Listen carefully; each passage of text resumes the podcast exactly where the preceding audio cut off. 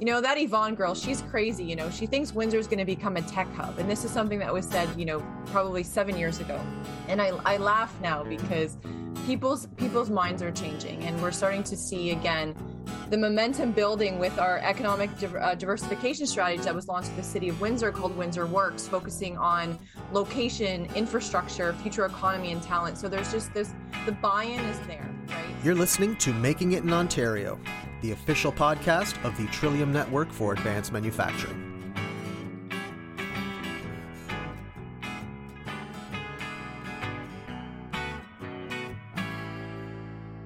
Hello, everyone, and welcome to another episode of Making It in Ontario, the official podcast of the Trillium Network for Advanced Manufacturing. I'm your host, Nick Persakilli, and in this episode, I speak with some very bright people from Windsor, Ontario. From Invest Windsor Essex, we had Ed Dawson and Linsey Pasile. Linsey is a digital twin virtual reality engineer, and Ed is senior manager of the Automobility and Innovation Simulation team. More on that in a sec. We were also joined by Windsor's unofficial standard bearer, Yvonne Pilon, president and CEO of WeTech Alliance. She's been waving the Windsor flag for as long as I can remember and had a bunch of things to say about what she saw as the future of her city. A city that, for decades, has been seen exclusively as a car town. Detroit.ca, if you will. In fact, as Yvonne points out, the city's welcome sign even reads, quote, Welcome to Windsor, the automotive capital of Canada, end quote. They earned that title over decades, providing Canada, the US, and the world with quality automotive products. But in this episode, I was not interested in history. No, I wanted to chat about the future of Canada's auto sector, of Windsor, and about that piece of technology Linsey and Ed are working on digital twins and their VR cave. We've chatted about digital twins on this podcast before. As you'll recall our chat with Windsor's own Jonathan Azzopardi from Laval Tool, a digital twin, in its most basic of descriptions, is a simulation. But I like Jonathan's expanded explanation a little bit better. Quote, a digital twin is committing to excellence before the part even starts getting made. End quote. Digital twinning is one of those Industry 4.0 bits of technology that, if properly used, can reduce costs, can help eliminate waste, can help provide insights on process improvements, you name it. This technology is not necessarily new per se, it's just getting a lot cheaper. And as costs of this new tech keep coming down, it's allowing more and more companies access to it. As such, people are finding more and different ways to make use of it. Which brings us back to Ed and Linsey in the VR cave. They made a digital twin of one of Laval Tool's gun drills to show Jonathan how it would work on his shop floor.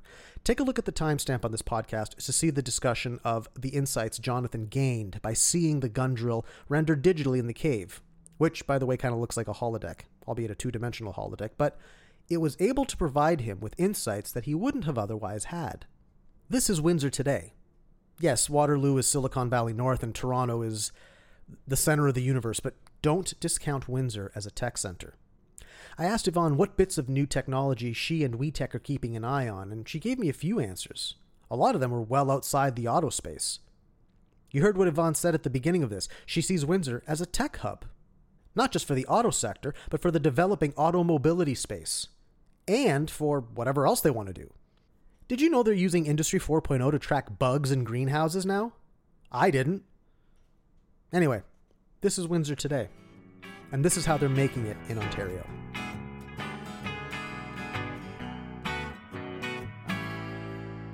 And now we're rolling.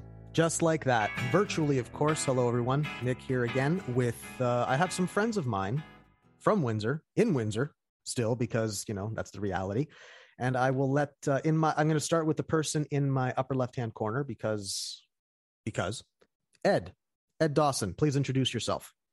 Thanks, Nick. Hey, good afternoon. Or I'm Ed Dawson. I am the Senior Manager of Automobility and Innovation at Invest Windsor Essex, and I have the privilege of leading the simulation team at the Invest Windsor Essex VR Cave. And one of my colleagues is joining me today, Linsey, and we have another colleague, Akash. So I'm really happy to be here.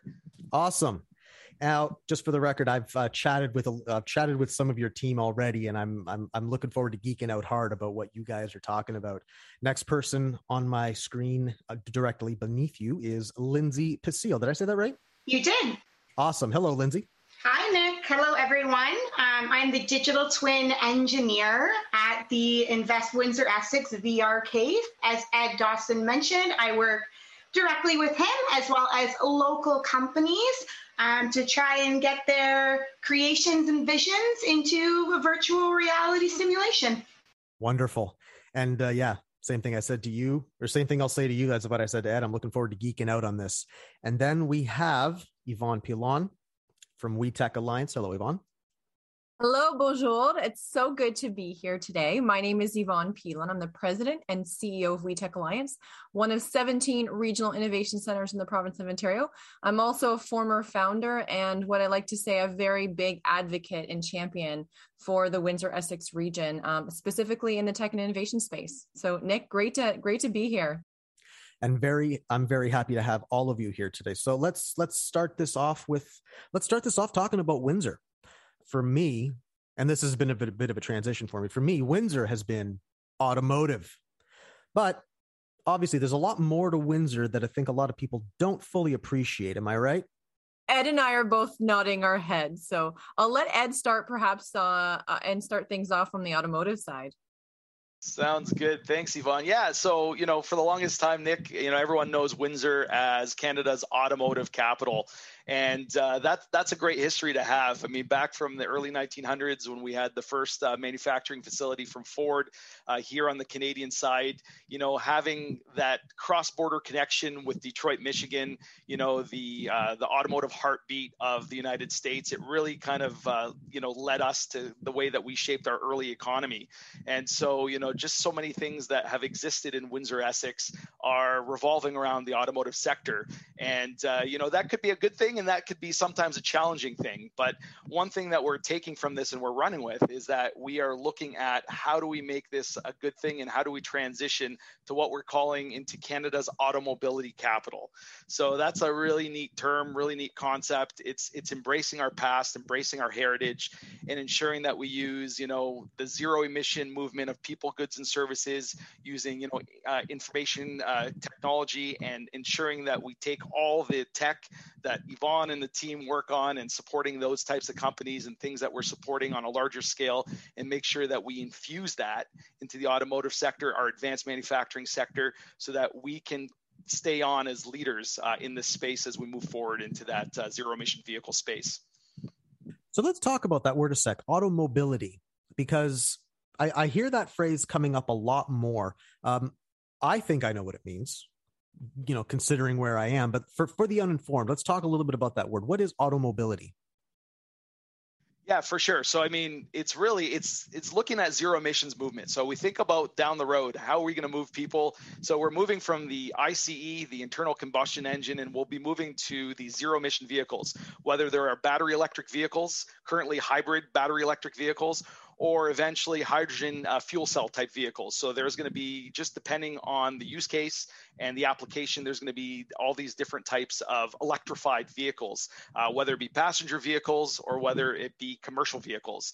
And so when we think about automobility, it's how do we ensure that you know we are the place that we make these vehicles. We've always made these vehicles, all the components. We have the largest cluster of tool die mold makers here in North America, right here in Windsor, Essex. So how do we take the technology that's out there, for example, using the virtual reality cave that we have, using simulation technology, and how do we assist companies into making sure that they use some of these advanced technologies to stay on top of the game and make sure that they come to Windsor Essex to help uh, produce these new generation of vehicles. So that's probably the best way to explain it in terms of the way that we're looking at it. So pay, you know, pay, you know, pay nod and, and homage to our past, but make sure that we have embraced the technology that's required for future, uh, the future vehicles that are coming online.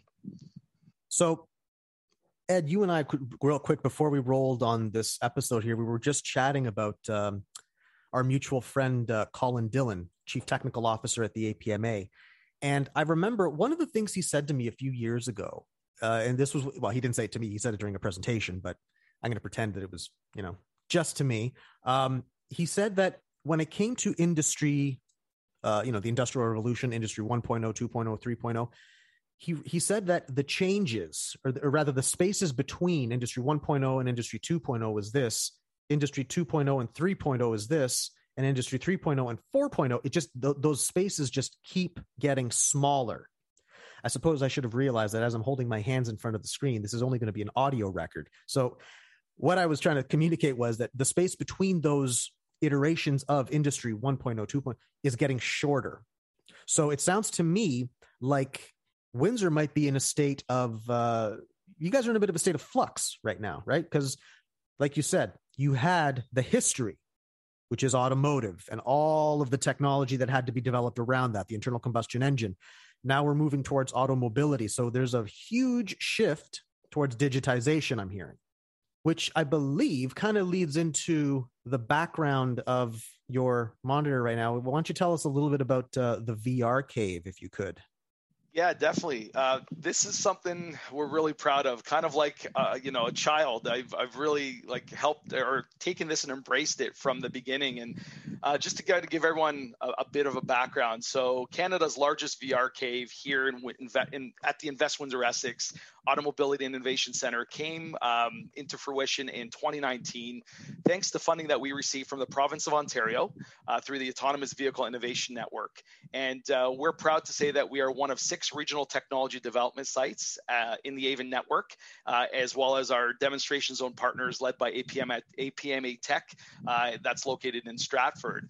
But for us, we looked at two things here in Windsor Essex. We looked at cross-border technologies, and we're looking at that, and how do you move uh, eventual connected and level five at some point autonomous vehicles safely across an international border. And then we looked at how do we simulate and how do we try to get the best software to assist in in digitizing and simulating some of those processes, uh, taking some of the equipment that's produced and being able to safely test it in a simulated environment. So that software kind of gave charge to creating this huge VR cave because of the space that it's located in. And uh, it's great because we have a driving buck that we can put in there. Uh, we have live test tracks. We have some exciting announcements coming up in terms of the next, uh, the upcoming test tracks that we're going to release. Um, and it just gave us an environment to go ahead and test things safely, efficiently, and of course, cost effectively. And that's what we're very proud of with this VR cave. And so, not only did it kind of strike a chord with companies that are working in connected autonomous vehicles, but we quickly really realized here in Windsor Essex that it had applicability as it came to our advanced, manufact- advanced manufacturers that feed into that space and that's where our digital twinning program came to life and we'll, we'll, we'll, be talking about that but the cave has so many different uh, you know opportunities as we move forward but it's an amazing tool and uh, we're also proud to be the official simulation partners for apma's project Arrow. and so we have the digital model of uh, the project Arrow vehicle as well as the avro Arrow interceptor aircraft here and we've re- we've revealed that many times and thanks to our partner partners at APMA for giving us the opportunity to do that as well. That is fantastic. So, communicating what a VR cave is can be a pretty daunting task to someone who's never heard of it, unless that person you're trying to communicate with is a Star Trek fan, in which case, all you got to say is they've got a holodeck in Windsor and it they perfectly understand what that is. And I'm I'm only being slightly hyperbolic about this because you gave me a demonstration about some of the things you can do and it's it, it just it reminds me of a holodeck where you can actually in real time say let's create this product. Oh how does it work? Does it fit in this space? Oh it doesn't fit into that space. Let's redesign it okay now it fits into that space. Okay it's fantastic. And it's it's immediately apparent to anyone who's been who's spent any amount of time on the uss enterprise d what it is, what it does, and what its value is. And it's really it's a really impressive piece of tech. And full disclosure, this is not the first time we've talked about it, is it, Ed? We've we've kind of we've chatted, yeah. Um, and in fact, um, it was Linsey who actually gave me a fair bit of insight on some of the challenges, obstacles, I, I, some of the considerations that one needs that, that a company needs to go through if they want to engage in this service uh, specifically about the licensing, as I recall. Linsey, can you shed some light on on that on that discussion that we were having? Yeah, absolutely, Nick. Um, so, as Ed mentioned, when the cave came to fruition and when it was developed, they partnered with Ansys for a software company, um, which was great. And it has worked really well for our electrified vehicle testing and that initiative. However, with the digital twinning process and having it being more open ended, essentially being you can digital twin anything. As long as it's a product or a process, you can bring it to us and we can digital twin it if we have the appropriate software. So, with that, in the last couple months, we've integrated uh, Unity game development software into the VR Cave. Now, we also partnered with a company out of Paris um, called Light and Shadows. We use their plugin called Interact. This was a product that allowed us to take our Unity software and actually deploy it into the VR cave. Um, the basic Unity software does not allow you to do this, so we did extensive research and extensive troubleshooting on getting this to deploy correctly into the VR cave, which is now possible. Um, also, trying to change the narrative. When people think about Unity game development, it's exactly that. They think of video games. They think of, you know, fun, kind of sitting behind a computer and, and, and playing racing cars or building worlds. And it's not to say that the VR cave can't do that. However, it's changing that narrative to understand it in the digital twin business sense. So the Interact plugin with the Unity, it allows us to bring the physics elements and the ergonomics elements into the Unity space that wasn't there before. And so being able to do this testing and do these things for these companies where we can actually implement the weight of objects and how they interact with gravity and how um, when you collide with something else, you'd actually get that feedback, that haptic feedback in the gloves that you would be wearing. So things like this that are kind of changing the narrative from it no longer just being a video game, but actually being a simulation versus an animation. Um, and that's really what we're trying to do with the digital twinning process. And that's what people really need to understand when they're trying to bring their product or their process into the VR cave that we're not just creating this pretty animation that might look right. We're actually creating a direct simulation of what you're going to encounter on your shop floor. Linsey, can you give me just, I, I really want to make, I, I want to flush this out. Simulation versus animation. Can you give me a little bit more bones on that? Absolutely, yes. So, an animation is I am pretty much telling the computer what I want to see, what I want to do. So, for example, if I have a person, I can press record and I can move that person around the screen. I can stop the recording, hit play, and that person will move in the direct motion that I just told it to. However, a simulation, if I wanted to simulate a product or process, I could then input some sort of coding that w- it would then follow. So, for example, our tool and mold um, companies that we work with, all of their mold machines, all of their cuts, they follow um, data that's output from the design. Um, and we can put input that data from the design, and then it'll all of a sudden actually show you exactly the cut path that it should be following, not just what I went ahead and made it look like. It's actually showing you and following that script. So, Linsey, you just kind of touched on something there, talking about using video gaming technology and their physics engines. Because I remember when when I would start certain video games, like I think it was it was Assassin's Creed or Rainbow Six, they would actually start the game by showing the physics in this game were provided by, and there's the company. So the fact that there are video game companies out there just thinking about physics, I can totally see the cross pollination opportunities. And in fact, Yvonne, I'm probably going to bug you about this. Technology being used for something other than what it was originally thought for. That, Yvonne, correct me if I'm wrong. There's a lot of technology stuff coming out of Windsor right now, and a lot of it could probably be used for. I, I don't think that people fully under, can fully appreciate the broad options of what the tech can be used for. Is that fair? Uh, Nick, you, you bring up a, I mean, that's a really interesting topic. And I've been saying for a long time, I think, you know, the traditional word of tech, when I ask people, what do you think about when you hear that word? You immediately go to the Googles, the Facebooks, the Amazons.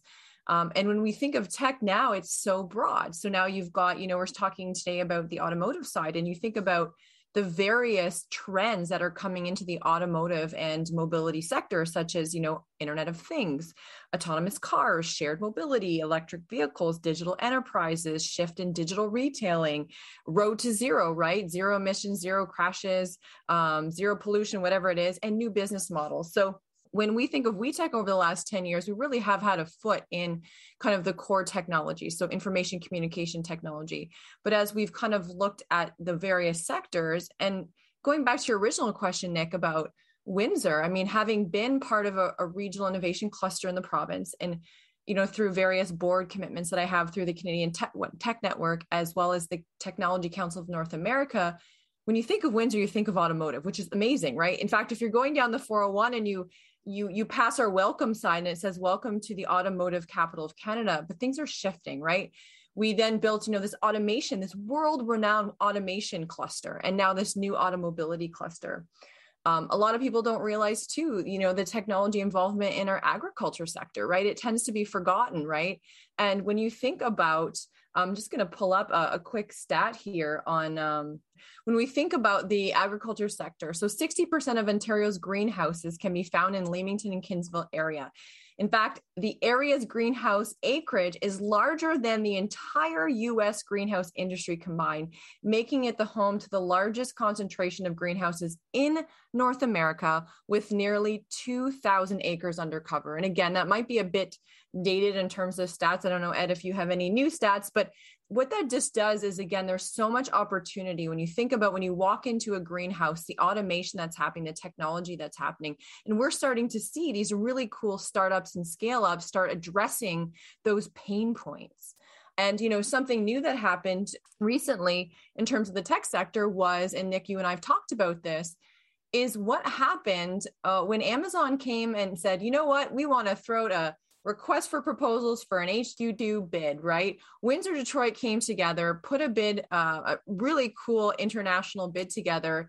And what that did, it really helped us show off what Canada and Windsor has to offer to our US counterparts in Detroit and Michigan. So, what's come out of that is we now have a fintech company that has landed in downtown Windsor that about a year ago started with 10 employees is now at 70 expected to be at 150 by the end of the year and 200 by next year end of year. So this nearshoring opportunity has been really interesting. And again who would have thought windsor as you know with a fintech company right? So this you know windsor and i say this very very honestly having spent over a decade in this space we are at an inflection point and we have a lot of work to do uh, we have a lot of branding challenges that we've talked about is what Windsor, you know, from the outside and even from the inside in, what people think of Windsor. And, you know, Linsey, Ed, and I have this unique opportunity to see what the future looks like. So what I think I'm really excited about for the region is a few things. One, I think, is this automobility cluster. Uh, we just finished off a, a $5 million FedDev uh, investment uh, project and going into a new one starting in April that's really going to focus on automobility innovation and entrepreneurship. So, you know, when you think about why do startups and scale ups matter when it comes to the automobility ecosystem, right? I think there's a few things, right? Startups tend to be a lot more um, nimble. So they're addressing some of the OEM and the larger tier, uh, you know, tier, what is it, whatever it's tier one, tier two innovation gaps. They're providing flexibility and innovation. They're providing, providing agility for, you know, faster paced kind of startup culture, right? So when you think about what's happening in the industry and just some examples, you know, of OEMs, startup acquisitions or partnerships, right? So you've got OEMs acquiring startups not only for their technology, but talent is something I'm sure we're going to talk about today. There's a huge talent gap, right? So you're starting to see OEMs partner with with companies or acquire startups and scales for that talent side. And you have other examples of partnerships like Ford and Lyft, FCA and Waymo, GM and Cruise, Toyota and May Mobility. BMW and Park Mobile. I could go on forever. But this really, this is why I'm really excited about, you know, WeTech's role in this is really helping collide these traditional larger companies with these more nimble startups and scale up. So that's one thing I'm really excited about. The other thing is this nearshoring opportunity. We have realized that Canada has something to offer. I mean, we, I think a lot of us have known this, but I think we're starting to see uh, favorable immigration policies for talent. Uh, the talent that's coming out of our institutions, it's just unbelievable. Specifically in Windsor, with St. Clair College and the University of Windsor pumping out some of the largest numbers in computer science um, degrees we have talent here and we're starting people are starting to take notice so we're starting to see this nearshoring opportunity uh, play in and that was a great example with you know edison financial and rocket innovation studios moving automobility company Etractive and i could probably go on and on and on of these companies that are saying hey there's something really unique about this area. And it's you know talent. Again, people when they think of Windsor, I don't think until you've been here, you don't realize how close we are to Detroit and how interconnected um, these these industries and economies are in terms of the trade going over, the the workforce going over, and we just, to me, I've said this so many times, we have everything to be the most greatest city and the most power, like a powerful economic engine. And I think again, I feel like I can say 10 years. I mean, this is a long term vision. We never go into something thinking it's going to be five years down the road. You go in with that 20 year vision.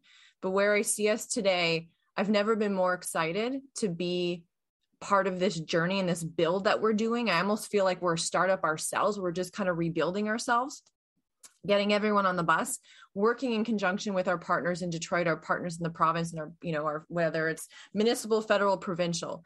Um, and I really think that the collaboration that I've seen in the last few years here, whether again from different levels of government and partners, is a word, and we talked about this, Nick, too. The ecosystem that we're building here is an ecosystem that's really going to move things quick. And again, I'm just, I'm so excited for what's to come.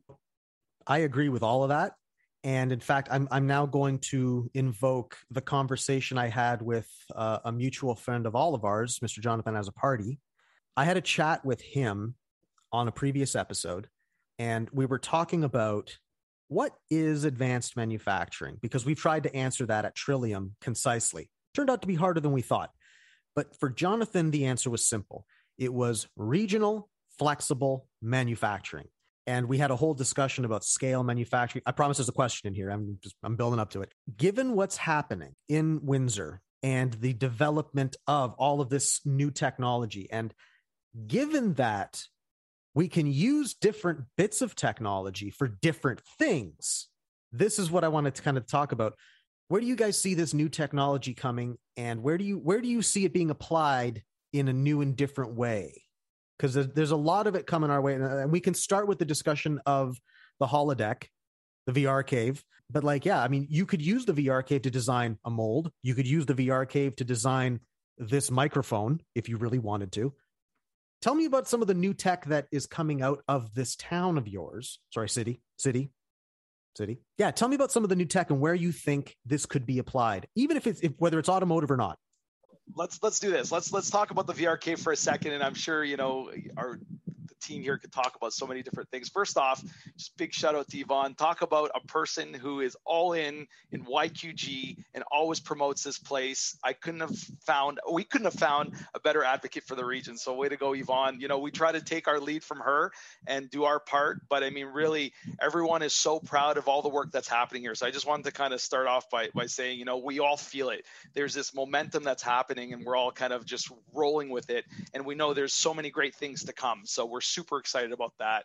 You know, this this amazing holodeck, as you're calling it, behind behind me in the picture, which the uh, the audience can't see, but the VR cave when you think about technology, we look at how can you make things more efficient. So I think for us, it's almost like you know you had that that conversation with Jonathan. It's how do you make companies or how do you allow them to become more efficient and more nimble? And I think that what we're trying to do is we're trying to use this VR, this I, this idea of not only virtual reality but extended reality and mixed reality, and try to bring that into the space and say, look companies, you're awesome at what you do. You have heritage and you have knowledge, and you've done this for so long. But I think that you can't just rest on your laurels. You have to be able to be uh, accepting of, of new ways of doing things and also know that the competition is out there. So, how do you go ahead and make the changes so that you stay relevant and that someone else doesn't come and take the space that you've been in for so long? And I think that this tool behind us is a great opportunity because we can bring them in and we can say, look, this is how you do things exactly like we said. It could be a microphone it could be a mold it could be a piece for a vehicle it could be a test of a lidar sensor it could be anything right? But at the end of the day a rocket component maybe? Maybe the rocket component you got it. Whatever you choose we can simulate it here. And, and Linsey did a great job talking about unity and why we chose to complement the ansys software that was created the cave and then being able to go and add something that is applicable to so many other sectors. So that's the thing here is that we know we're great at automotive and that's what this was born for, but then how do we cover off agritech?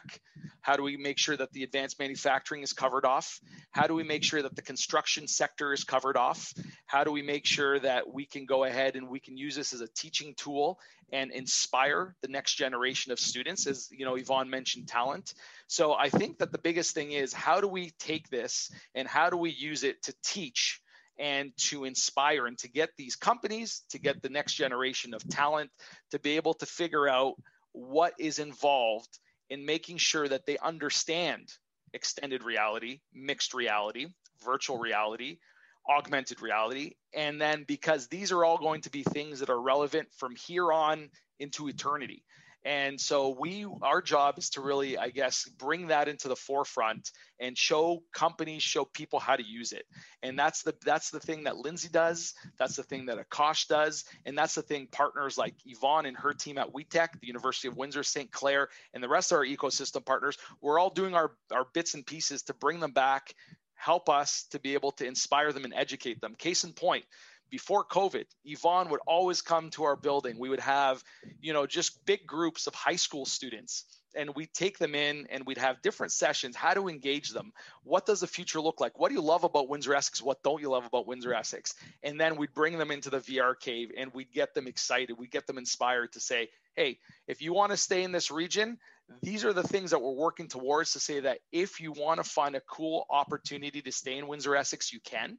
And if you choose to go outside of Windsor Essex, that's okay. But we didn't want to make sure that you didn't leave because there weren't opportunities in the new technology that's out there, that there weren't, you know, that advanced manufacturing is sexy, that the things that are being done, the technology that's being deployed and used in these spaces because we're helping with them is not it's amazing in that it's not maybe the traditional concept or thought that you had about what things were and how things used to be done because everything is changing. So i there, there's a bit of a rant from me but i mean i just uh, it's inspiring really and teaching how to use all this great technology and making sure that it's, it's being used throughout the region. So for me the utility of what you're working on and, and what you have in the background there is very apparent. And not only for like new technology, but just while we were talking, and this is an idea I had from the first conversation we had, you could use your VR cave to theoretically lay out a future uh, manufacturing floor. And not only that, you not only would you then create a static, you know, this is what it would look like, but and, and correct me if I'm wrong, but you could theoretically run six months, 12 months worth of simulated, not animated, simulated shop floor activity and say, oh, if this machine is here, we're over the course of a year adding 5% travel time, which you normally, you would not have been able to figure out unless you had that. That's laying out of a shop floor. That's very old process. Like that's an old thing that has had to be done. And now you could apply this to that. Is that correct? Yeah, absolutely, Nick, for sure. Like Jonathan, Jonathan Azzopardi. I mean, he was our first project with the digital twinning program, right? We took his gun drill, Lindsay took it, brought it to life, simulated it. But one of the first things he said when he came to the VR cave and he experienced it in in the cave, he said, "Man, I probably would have laid it out and set it up on the shop floor differently had I been able to visualize it and see how this thing works and maybe optimize it a little bit better for my shop floor. There so, case in point, absolutely layouts and optimization, taking da- data, analyzing the data, and finding more efficient ways to save money and to make them better. So here's my question for for this team then. How can we get your technology? And again, I have an answer in my head, but I want to hear it from you guys. How do we get this technology out to more people, out to out to more SMEs, to out to more Ontario SMEs who do have that that drive, that in that in you know that ingenuity, but they they just can't R and D. How do we get this to them cheaper, faster, better? How do we do that? do you want me to kick it off or uh, Linsey or Yvonne? I, have been talking too much here. If any of you want to jump in, I can speak. And you're the it. expert. no, well, let, yeah, thanks. No, let, yeah, go for it, Linsey. Uh, yeah. So first and foremost, a really simple, um, or I shouldn't say simple, but the easiest way I would say that comes to mind is the idea that the VR cave is kind of this mass hub. It's this mass center. We have the biggest comp- computing power there. We have four different monitors that's powering this VR cave. We have 4K high screen projectors, better than any movie theater that you would go and watch a, a movie in. So, understanding that and understanding the technology that we have here with the VR cave, you could set up the VR cave as your main server. So you could have a company come and I would develop the um, simulation for them, deploy it out to the main VR cave. And then at that point, I would invite them as guests to collaborate in the VR cave. They can collaborate from their house and connect into my server at the VR cave with an Oculus Quest headset, with an HTC Vive headset. So understanding that notion first and foremost that they don't even need to necessarily drive to the VR cave. If they're very, very far away, if they're across the border, for example, right now, um, and they can't come over, that's a really simple and effective way to get the point across, invite multiple parties, but still host the main idea and the main platform at the VR cave and utilize the computing power that we do have here, as well as my expertise in the VR cave as well as Akash's expertise in the VR cave. We also have, um, we partnered with Cisco WebEx. Um, and we set that up in our entire facility. So it allows us to do like what we're doing right now on Zoom calls um, and show off the VR cave through a Zoom call with a high powered or a high definition camera powered by WebEx. So understanding those, a lot of people we feel we mention the VR cave to them, and usually it always seems like a, a feat to try to get to it.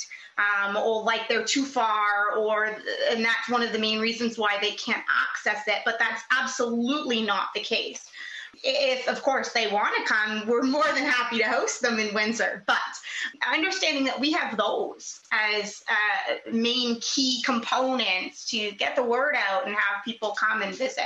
And, and maybe I'll just chime in on this too. And traditionally, we've seen in Canada, and this isn't, I mean, I'm, I'm making assumptions here, but kind of a lag in terms of R&D and innovation, right? There's and everyone's nodding so I, i'm hoping i'm correct on that on that statement. But seeing is believing and i think with something like this the more people use it the more companies see the opportunities within the vr cave the more companies will leverage it right? So Linsey and ed are doing you know they're working with the like the academic institutions right? So if the companies don't necessarily have the time how do we bring in talent to help support that innovative thinking and the ability to see how can i use this platform? So you know this is why it's so important for you know as we look to uh, policies of you know funding to support innovation r&d that's extremely important because you know if you think about covid what's what is one thing it's done? It has accelerated digital transformation in almost every industry. It's been crazy.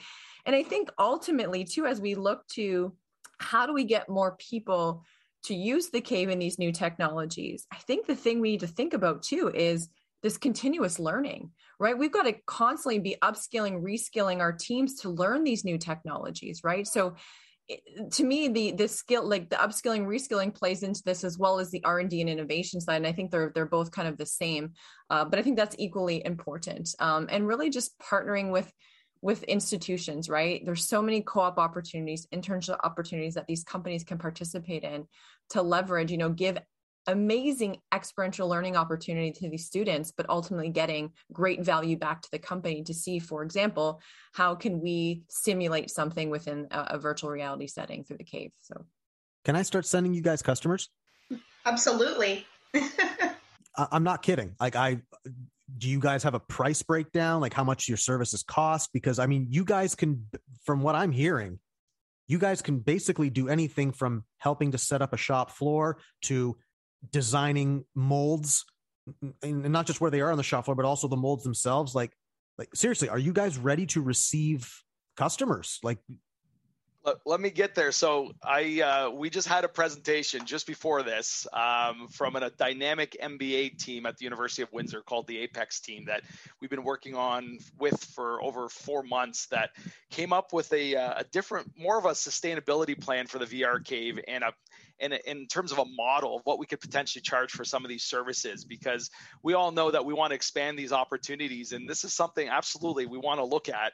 And so i think that uh, as long as we have the capacity nick we're, we're definitely willing to, uh, to take a look at it. So i'm going to give you like some stats. So in terms of our digital twinning program the goal was to have you know up to between 8 and 10 companies windsor essex companies as part of it uh, so that we can uh, you know teach them digital twinning and utilize the services that we have. We're at 13 companies. So we've tapped out.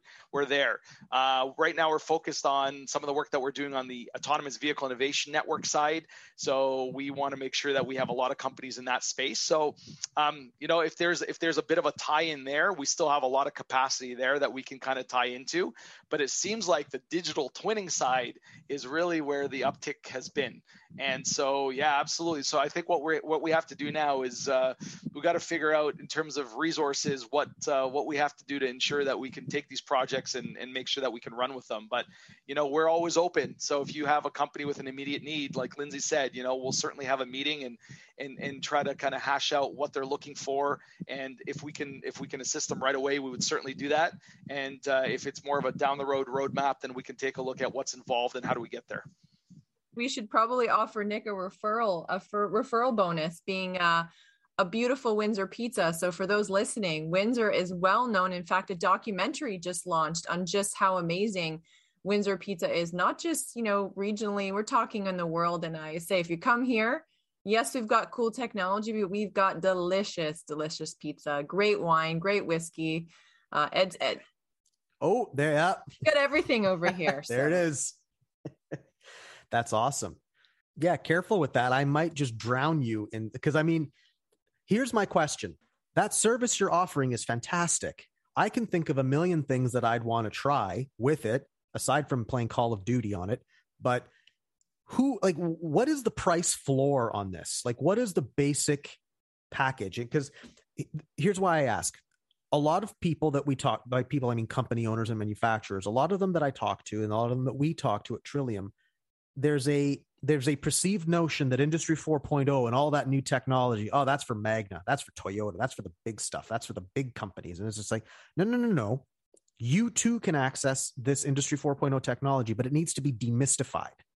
So i guess that would be my question. How small how how s of an sme can you guys service? Like what's like that's why i was trying to figure out like the costing structure because i know the equipment you're playing with is not no, cheap is it?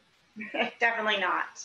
Um, in terms of a cost structure it, to give you a baseline to give you a baseline you're looking at um, $100 an hour for the usage of the cave itself and so that would be your baseline. Understanding that every company is different that's coming into this space, and depending on what they're working on and what their background is. So if they already have a 3D file, if they're already working in 3D, whether that be for the construction and whether that be Revit um, software, um, or whether that be they're working in the tool and mold and they're using CAD CAM or something like that all of those being 3D softwares. Most people nowadays are working already in a 3D platform. So, with that being said, it's a very easy, most of the time, conversion to take that 3D um, development that's already been created by them and bring it into VR Cave. So, the time that you're actually paying myself or Akash to put it into the VR cave is next to nothing at that point.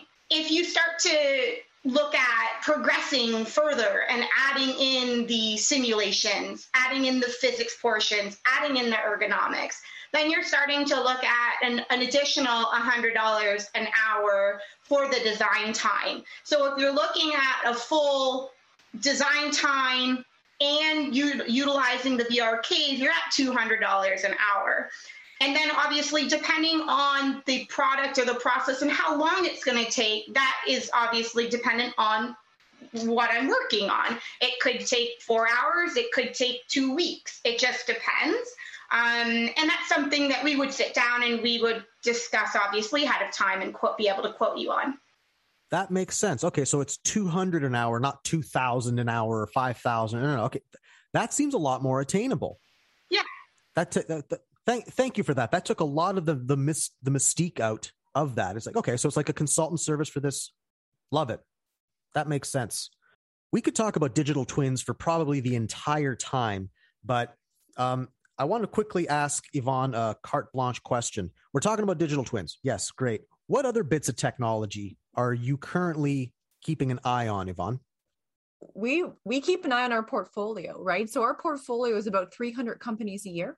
About 50% of that is really idea stage, right? So ultimately we're keeping an eye on on on our portfolio and again when you think about these sectors within our portfolio that are the highest they are agritech um, ict so again your general app saas based um, you know mobile applications but when I think about it from a macro level, from a regional perspective, you know, this whole case, you know, connected autonomous uh, vehicle electrification, mobility as a service, cybersecurity, those are technologies we're focusing on because they are part of our future.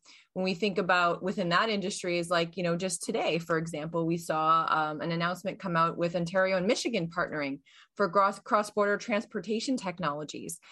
I mean, just those technologies alone, very unique to Windsor, right? Of how how things cross the border. Think about when an autonomous vehicle crosses an international border um, you know how it shows up to a border guard if anyone's crossed our borders or how the networks change. These are things we have to think about. And again with the amount of trade that's coming in whether it's commercial or just talent crossing the border these are things we have to think about. On the agriculture side as well right? You know these are things we've got to constantly think about. But on a bigger level what i would love us to start thinking about is tech for good how do we build technology for good? Whether that's technology that's inclusive technology that makes you know people healthier the world better. And something we've got to think about right now is the environment right? Um, we're seeing you know crazy ra- temperatures uh, wildfires uh, and something we're, we're partnered on uh, is called erie hacks. So it's innovating the lake. We've got the great lakes in our region. Again another crazy like asset but also something we have to protect. So for me, you know, leveraging technology and innovators is, you know, what we're focused on, but how do we build technology again for good? And the one thing that's exciting about the opportunities that we have in our organization is the ability to collide people, collide innovators with industry. And I think that's where the beautiful things come about, right? And we saw this with one of our companies. Uh, it, the company is actually called Splice Digital. The product's called IPM Scout Tech and it really was uh, if you if you're familiar with a greenhouse a lot of the times you know pest control is a big problem right? So you traditionally saw people walking down you know the the the aisles with a pen and paper just tracking different types of bugs right? That was a big pain point and a very time consuming not you know data was hard to extract off of a piece of paper so the company that we work with, IPM Scout Tech, basically fully automated that from you know an iPad. So walking down easily, putting this is a um, you know this bug or this bug, which which part of the plant has been has been compromised, and all that goes into the cloud and aggregates this amazing data set that helps us make better decisions. In fact, when you think about that on a bigger scale, when you start to see multiple users on this, you can almost predict when a potential bug could potentially be coming um, you know, closer to your facility, right? Or new bugs for that matter. So that's what's really exciting about our space is this innovation potential within existing problems or existing companies, more traditional, larger companies that tend to be less nimble with the startup culture. And I think that part super excited about and we're already seeing that again as i mentioned earlier about why startups and scale-ups are starting to work with oems um, and i think that's ultimately what we're here to do work with team the team at invest windsor essex our institutions to help students really become innovative right um, solving those problems of tomorrow Yvonne, you mentioned uh, that most of the projects you're you're keeping an eye on are still in the idea stages, and I'm wondering if there isn't an opportunity here with given the technology in your ecosystem, in your direct ecosystem. I'm wondering if the technology can be used to help shorten the time between idea and reality. Yeah, I mean, there's, I'm sure there's a technology for everything. I mean, the challenge with that is every industry is different, right? I think about medical technology, right? What a long process to market that could be, depending if it's a device, it's class, you know, depending on what class it is, if it's a pharmaceutical. So every industry is different. Um, but uh, but yeah, perhaps that's something we uh, we challenge uh, the students for. And one of the wonderful things we've done here over the last two years is you know we've got to fill the funnel right there's got to be the top of the pipeline and that is you know a lot of the times we focus on students and we just get them excited about entrepreneurship and solving problems. And we do that very well here with hackathons. So we've done border hacks which really focuses on border challenges. We've done it with win hacks which again has multiple challenges a lot of the time still focused on automotive but healthcare. So um, those are great opportunities to get people starting to think about creating a product or a service or solving. And then if the, if nothing comes out of that what a beautiful thing of colliding talent with industry right? So um, we've we're now in our I think third year second year of border hacks coming up in september. Um, and again we're getting thousands of students participate. It's unbelievable what's happening here. And and again i think there's been this kind of there's starting to be these heads turning, right? When you start to go like Major League Hacking, as we partner with them on these things, and they're like, what are you doing down there in Windsor to get this many students participating in these things? So I, I, have to chuckle when I hear those things and when I start to see some of our our friends with more traditional tech ecosystems or or even Nick, you reaching out and saying, what's going on in Windsor? to me it's also validation that things are happening right people are paying attention but this didn't happen overnight and it's still not going to happen overnight right it's constantly looking 10 20 years ahead right and i think you know one of my favorite quotes and people always ask me how you know I, i'll never forget this comment to someone at you know was talking someone was talking to a friend and said you know that yvonne girl she's crazy you know she thinks windsor's going to become a tech hub. And this is something that was said you know probably seven years ago. And i i laugh now because people's people's minds are changing and we're starting to see again all these people and and we we see the momentum building with our economic uh, diversification strategy that was launched in the city of Windsor called Windsor Works, focusing on location, infrastructure, future economy, and talent. So there's just this the buy in is there, right? So, um, really excited at the future, as you can tell. Yes, uh, y- your excitement is palpable and infectious. Yvonne, one thing you said about uh, we were we were talking about filling the pipeline of skilled talent, and I think my two cents is that if you're if you're going after people in their 20s, you're already too late. I think there needs to be uh, a, a more we there needs to be a catalyst for curiosity at a younger age. Oh, and yes, I think based on again, going back to the demonstration that Linsey gave me that day uh, on the VR cave, I think that just put a bunch of students in the cave. Just show them, hey, this place exists. And yes, the majority of them will probably be like, oh man, I'd love to play a video game on this, like I did. And but I think there's going to be there's going to be that critical mass, that handful of them that are be they're going to be like, I could probably design something with this. Is there any plans to just get a bunch of students to come through there at all just to be like that to, just to provide that catalyst for i think you guys are doing stuff like that right how old are those students we've done it with the the high school major program uh, for a number of the the school boards and and and at it, correct me if i'm wrong i think they were probably in their later grade 10 11 12 uh, age group but one thing nick as we talk about building that talent pipeline we could we would be remiss if we didn't talk about windsor essex first robotics so first robotics is a a global uh, program that is, you know, has multiple levels from grade school, um, high school robotics programming. So Windsor, prior to the pandemic, it's been pretty quiet, um, although we still have teams competing. um, had one of the largest growth in Canada. So we had about 17 high school teams competing, about 60 grade school teams competing. And I sit on the board um, of the of the regional Windsor Essex First, and I know Ed has been a judge at the Great Lakes, um, our big Great Lakes event, which brings together 40 teams from uh, from across Ontario and some actually international and, and uh, um, teams. But this program, if anyone has not heard of First Robotics, please check it out. Watch their videos these are this is the future. These are the future engineers the future scientists technologists and mathematicians. And it is so diverse. It is so fun.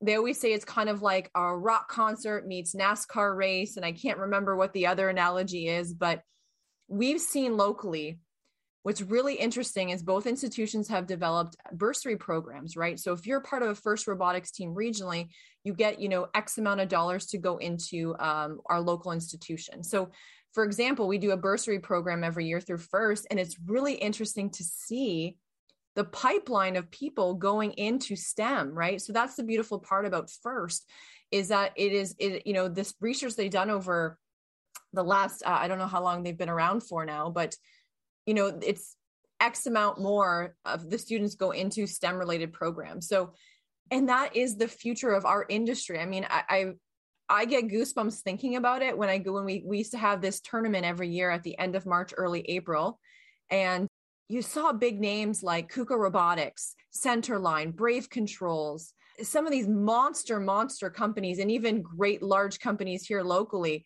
not only giving cash, allowing their staff to volunteer, to be mentors, to be judges. It's literally the most amazing thing ever. And I have to say, it's been something I've really been, you know, a bit sad about over the last two years, not being able to experience that because it literally is a key to our pipeline um, here in Windsor Essex. And, and again, to your point, Nick, it's that's one program that's been super successful here, but we really need to get into the grade schools and high schools. And you know, not every tech teacher is a tech person, right? And that's not fault of any school board. But you know, I just think every day the the cost, I just wish we could triple our, our workforce because the amount of teachers going, you know, can you help us find a speaker? Can you bring come to my class? And there's just not enough hours. And there is a big disconnect there. And and not only into STEM, but into entrepreneurship. I mean, when have you been to a career fair and you see a booth that says be your own boss, right? You don't see that very much, right? So uh, those are things I, I, think that are super important early because let's be honest, when you're grade grade 11, you've got to even grade 10, you got to decide what you want to be when you grow up, right? And I wish we'd stop saying those things and start thinking, what do you, what problem do you want to solve as you get older? And think about shifting the way we think about uh, uh, the future, right? So, and I'm stealing that from like a Google evangelist, so it's not my statement, but it stuck with me when I read it because imagine if we shifted from what do you want to be when you grow up to what do you what problem do you want to solve when you grow up? And go that route right? That's yeah that's a that's an excellent question. It reminds me of when john lennon got asked in class what do you want to be when you grow up? I want to be happy. And the teacher was like i think you misunderstood the question. And john was like i yeah. think you misunderstood life. Amen. Yeah. We have now been speaking for just under an hour and i want to be very cognizant of everyone's time. More um, time more time. This is so fun. Yeah no, this conversation has been great, and I mean, I I've been taking notes while we've been chatting, and I, I, I am going to think of a thousand questions that I wanted to ask you guys after this, but this is likely going to need a, a part two on the digital twins discussion and just the technology that's that's coming out of Windsor. And Yvonne, they're lucky to have you. I hope they know that. Oh, and listen, I appreciate the accolades, but I'll tell you, this is truly a team effort. Teamwork makes the dream work. My staff will tell you that. But another thing to note, we're not alone in this, right? And the beautiful thing about what we're seeing in Canada is this interconnectivity, right? We've seen in the province with AVIN. So, you know, it's not about Windsor wins, it's about Canada winning, right? You know, so I know we're championing the region, but ultimately we're championing our country, right? We're, we're so, and it's just been this beautiful thing to see all these these partnerships build and i think covid has accelerated that. And for us the partnerships extend to our friends um, in detroit in michigan in the usa so uh, again it's it it really is an ecosystem a team effort that makes this possible. So and, and that's the way to the future right? If we do not build strong collaboration and partnerships we will not win. Um, so we have to, right? Aggressively collaborate is always uh, one of our mottos. I like that. It's the rising tide that floats all boats. Exactly. Ed, Linsey, Yvonne, thank you all. I will uh, be likely showing up in your inboxes again at some point to do this again. But until then, thank you so much for your time. Thank you so much for your insights, and we will chat again soon. Thank you, Nick. We owe you a pizza when you when you come next time you're Oh, in I'll Windsor. hold you to that. VR cave tour and pizza all combined. Done. Oh, I'm in. Yes. Oh, I'll be there in about 10 minutes, that's- Ed. that sounds fantastic. Thanks again, everyone. Thanks, everyone. Take care. Bye. Bye.